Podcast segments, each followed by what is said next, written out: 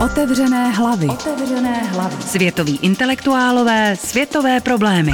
Nové obzory otevíráme v sérii unikátních rozhovorů na rádiu Wave. Umělá inteligence prošla za pár let prudkým vývojem a dnes pohání sociální sítě i naše telefony. Oxfordský filozof Nick Bostrom varuje, že se nám může stát osudnou. Mohla by vzniknout AI, kterou vůbec nezajímají lidské hodnoty, říká ředitel Britského institutu pro budoucnost lidstva. Jeho předpovědi zní trochu jako z dystopického románu, vyplatí se mu ale naslouchat. To, abychom se za pár let nedivili, jakou budoucnost nám stroje chytřejší než my připraví. Otevřené hlavy. Otevřené. Vaše kniha Superinteligence vyšla v roce 2014. Rozebíráte v ní nebezpečí, která sebou přináší prudký rozvoj umělé inteligence. Jak jste se současnou kritickou diskuzí spokojený? I think it's come some Od vydání mé knihy se o něco zlepšila. Tehdy se o tom moc nemluvilo. Výzkum, který začal už před mnoha lety, postupoval dál, ale skoro nikdo nepřemýšlel nad tím, co se stane, až jednou dojdeme do cíle.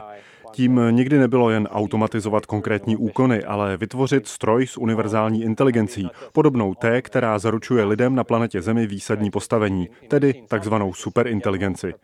A tahle diskuze se během posledních tří, čtyř let dost proměňuje. O budoucnosti umělé inteligence se mluví mnohem seriózněji a trochu se rozebírá i superinteligence. Vznikly významné skupiny, které se snaží technologicky vyřešit, jak by superinteligence vzala v úvahu dobro lidstva a jak její činnost kontrolovat. Takže diskuze je určitě lepší, než byla, ale přesto ji lidé neberou dost vážně. Neuvědomují si, že vznik umělé superinteligence bude dost možná ta nejdůležitější událost, co se v lidské historii kdy stane. Přesto se výzkumu superinteligence věnuje stále nepoměrně málo pozornosti a peněz. Jaký je tedy ten nejpravděpodobnější apokalyptický scénář? Jak nás superinteligence zničí? The principal concern in AI alignment is that you would have an AI that is fundamentally indifferent. V principu jde o to, že by mohla vzniknout umělá inteligence, kterou vůbec nezajímají lidské hodnoty nebo lidský blahobyt a má nějaký jiný cíl. Klasický příklad a myšlenkový experiment je AI naprogramovaná k tomu, aby vyrobila co nejvíc kancelářských svorek, například nějaká v továrně na kancelářské potřeby. Prostě inteligence s účelem, který nemá žádný vztah k lidským hodnotám. Pokud by taková AI byla superinteligentní, mohla by mít moc měnit a optimalizovat budoucnost tak, aby svůj účel co nejlépe naplnila. A když se zamyslíte, jak by svět optimalizovaný pro výrobu kancelářských svorek vypadal, byl by to svět bez lidí a lidských hodnot. Dost možná by to byla země celá přetvořená v továrnu na kancelářské svorky, ze které by vylétaly sondy s cílem přetvořit takto i další planety. A jako jakýsi vedlejší efekt by taková AI vyhodnotila, že je lepší se lidí zbavit nebo by nám zakázala ji vypnout, případně v rámci maximalizačního programu vyčerpala přírodní zdroje. Podle vás je řešením stroje a umělou inteligenci lidské hodnoty naučit. Mluvíte o tom třeba ve své přednášce na konferenci TED. Ale jsou lidské hodnoty opravdu univerzální? Vždyť se na nich ani neschodneme. Ve skutečnosti jsou to dva problémy. Jedním je otázka, jak v úvozovkách lidskost v určitém čase umělou inteligenci naučit. To je velká technická hádanka. A pokud by se nám ji povedlo vyřešit, budeme mít ještě politický problém. Jaké hodnoty do AI vtělíme a kdo by o tom měl rozhodovat? Jaké instituce a jakým mechanismem? A až superinteligence vznikne, bude na přemýšlení pozdě. Pokud někdo vyřeší první problém, na ten druhý budeme mít už jen jeden pokus.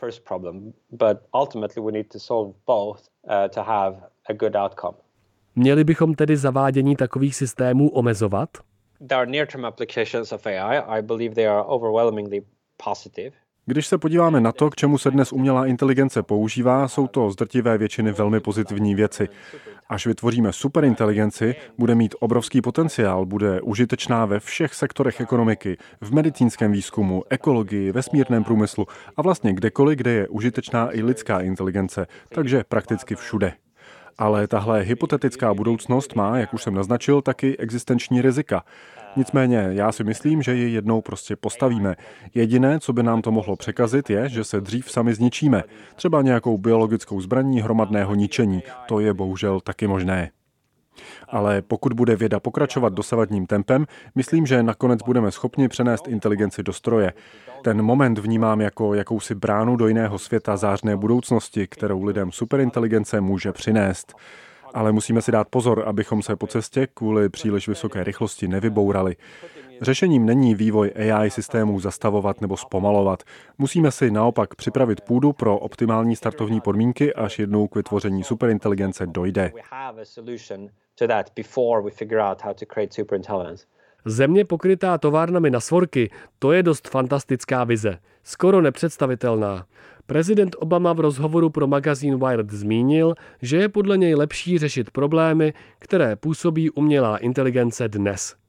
Jak rozdělit naši pozornost mezi krátkodobé a dlouhodobé problémy? Nesouhlasím s tím, že v tom, kolik pozornosti věnujeme dlouhodobým a krátkodobým dopadům AI, je nějaká nerovnováha. Dlouhodobější otázky jsou nakonec mnohem důležitější a přesto se jim na plný úvazek věnuje po celém světě jen málo lidí. A ano, souhlasím, že příklad se svorkami je trochu fantastický. Je to taková filozofická groteska, která má ale ilustrovat obecnější problém. Ukazuje, co může udělat nějaká náhodná funkce, utilitární program, podle kterého se superinteligence z čistě praktických důvodů rozhodne způsobem, který půjde proti lidským zájmům.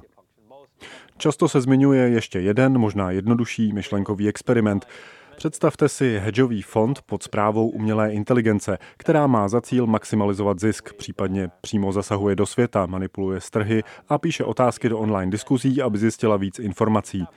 Je velmi těžké odhadnout, jak by svět optimalizovaný pro maximální zisk tohoto fondu vypadal a jestli je to vůbec dobrý nápad. Proto potřebujeme nástroje pro kontrolu umělé inteligence, které půjdou škálovat, pomocí kterých se AI může učit lidské hodnoty, případně je rozeznávat třeba z lidského chování a dialogu. Budeme muset zajistit, aby případná superinteligence byla motivovaná naše hodnoty naplňovat. Velmi těžký intelektuální problém je to taky proto, že ho musíme mít vyřešený předtím, než superinteligence přijde. Potom už bude pozdě na to začít výzkum. Pro ilustraci musíme používat myšlenkové experimenty nebo matematické abstrakce. To je zatím to nejlepší, co máme. Do výzkumu umělé inteligence dost investuje třeba Elon Musk. Co na jeho snahy říkáte? Musk udělal několik věcí. Jednak dal dost peněz do Fondu pro výzkum bezpečnostních otázek okolo umělé inteligence a vypsal otevřené grantové řízení. Kromě toho ale taky spolu založil OpenAI, neziskovou výzkumnou skupinu, která se věnuje takzvanému kontrolnímu problému, tedy tomu, jak zajistit, aby superinteligence napomáhala lidským cílům. Je skvělé, že se někdo věnuje konkrétním projektům, protože jen volat po širší diskuzi nestačí. Jak by měl výzkum superinteligence probíhat? Měl by zůstat na státní úrovni, nebo je potřeba ho řešit globálně? Superintelligence itself is an event bigger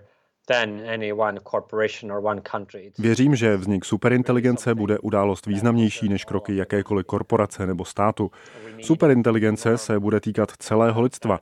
Musíme proto nastavit taková pravidla, aby sloužila pro dobro všech lidí.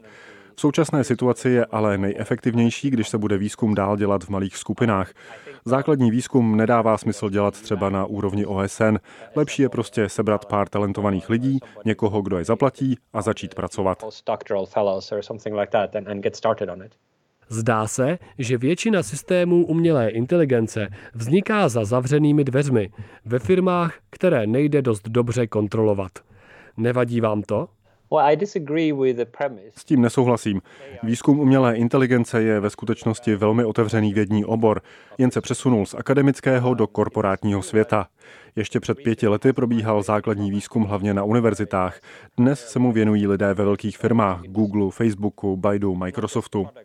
Mnoho z těch nejlepších vědců z oboru pro ně pracuje. Jejich poznatky jsou ale vždycky velmi brzy veřejně dostupné. Výzkumníci se předhánějí v tom, kdo své myšlenky publikuje jako první, kdo s nimi první vystoupí na konferenci a firmy samotné vytváří nástroje, které práci s neuronovými sítěmi zjednodušují. Vytvářejí frameworky, programovací jazyky a prostředí, jako je třeba otevřený systém TensorFlow, díky kterému lze s umělou inteligencí jednoduše začít. Až do nedávna byl jediná výjimka Apple, který rád dělá velká odhalení nových produktů, ale i ten musel svou politiku změnit, protože nemohl sehnat ty nejlepší lidi přes strojové učení. Ti totiž chtějí pracovat v místech, kde je jim dovoleno publikovat. Jakou roli hraje podle vás v diskuzi o umělé inteligenci kultura? Přijde vám přínosné třeba kritické umění nebo sci-fi? Obecně řečeno ano. Vzhledem k obrovskému dopadu umělé inteligence to není jen technická otázka, ale věc, se kterou se bude muset vypořádat celá lidská kultura. Takže potřebujeme všechny prostředky, které jako lidstvo máme, včetně umění, literatury a politické teorie, abychom se s ní vyrovnali. Jen počítačová věda nestačí. Zároveň si ale myslím, že velkou překážkou v pochopení systému umělé inteligence je, že máme tendenci je poličťovat. Představujeme si je jako velké nerdy, jako lidi bez sociálních schopností, kterým prostě do dobře analyzovat a zpracovávat data. A to nám v přemýšlení nad tím, jak by superinteligence mohla vypadat, ve skutečnosti brání. V roce 2013 jste se podílel na anketě, ve které experti odpovídali, kdy superinteligence přijde. Mediánová odpověď byl rok 2050 s 50% jistotou. Co si myslíte dnes vy? Já se radši přesných předpovědí zdržuju. Musím ale říct, že moje časová osa se od té doby, co moje kniha vyšla, zúžila. Vývoj ve strojovém učení byl rychlejší, než jsme tehdy čekali. Úspěchy systému DeepMind, AlphaGo, teoretický pokrok v generativních sítích, které neumí jen klasifikovat obrázky, ale taky obrázky nebo řeč generovat, jsou ohromující. V laboratořích je taky spousta nových slibných projektů, které ještě nenašly komerční využití a nejde je dost dobře ukazovat veřejnosti. Zároveň je vidět, že výzkum umělé inteligence přitahuje mnoho talentovaných lidí. Před pěti, deseti lety se ti nejlepší matematici věnovali čisté matematice nebo třeba teoretické fyzice. Dnes jdou místo toho studovat umělou inteligenci. Dá se předpokládat, že rychlý rozvoj bude pokračovat. Alespoň zvenku to ale vypadá, že systémy umělé inteligence jsou stále trochu hloupé. Například nedokážou poznat tygra od pohovky s tigrovaným vzorem. Jak se odsud dostaneme do situace, kdy způsobí planetární apokalypsu? Víte, dokud to nebude superinteligence, tak vždycky bude mít nějaké nedostatky. Rozlišit tygry a pohovky navíc se současnými technologiemi jde, ale přesto mají dnešní systémy spoustu problémů. Potřebujeme lepší algoritmy pro samostatné učení, vymyslet, jak neuronové sítě naučit uvažovat konceptuálně a vztahově. Zatím tyhle věci neumíme dělat moc efektivně. Moje nejistota ohledně časového rámce pramení i z toho, že tyhle věci bude nejdřív potřeba vyřešit a k tomu budou muset přijít velké teoretické pokroky. Možná se podaří postavit obrovské neuronové sítě, které půjde spojit dohromady a dojít tak velkých zlepšení. Možná se ale kola výzkumu zadřou a schopnosti současných systémů zůstanou na úrovni detekce objektů a napodobování lidských smyslů a bude třeba vymyslet nějaké úplně nové průlomové algoritmy. Obě možnosti jsou pravděpodobné, takže podle mě nedává smysl říkat, je to nevyhnutelné, ale spíš mít několik různě pravděpodobných odhadů, kdy superinteligence přijde, abychom se na její příchod mohli správně připravit.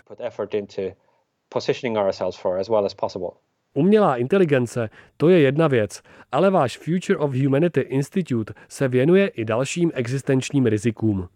Jaké je podle vás druhé nejhorší nebezpečí, které lidstvu hrozí? Pokud se na to díváme v horizontu třeba příštího století, tak největším nebezpečím budou sami lidé. V přírodě jsme přežili po stovky tisíců let, nezničili nás ani asteroidy nebo zemětřesení a vulkány, jenže jako lidé vnášíme do přírody úplně nové věci, se kterými nemáme žádnou předchozí zkušenost. Většina z nich bude důsledkem velkých technologických změn. Ale kdybych si měl vybrat jednu, byla by to biotechnologie. Syntetická biologie, kde probíhá zuřivý vývoj. A umím si představit, že pomocí biotechnologických technik půjde vytvořit hodně zlé věci, třeba snadno dostupné zbraně hromadného ničení. Ale je potřeba vzít v úvahu ještě to, že nejspíš ani nevíme. Kdybyste se zeptal na stejnou věc před stolety, nikdo by syntetickou biologii nezmínil a nenapadly by ho ani nanotechnologie nebo jaderné zbraně. A přitom dnes jsou to ta nejviditelnější nebezpečí. Myslím, že během příštích let uvidíme věci, které si dnes představit vůbec neumíme.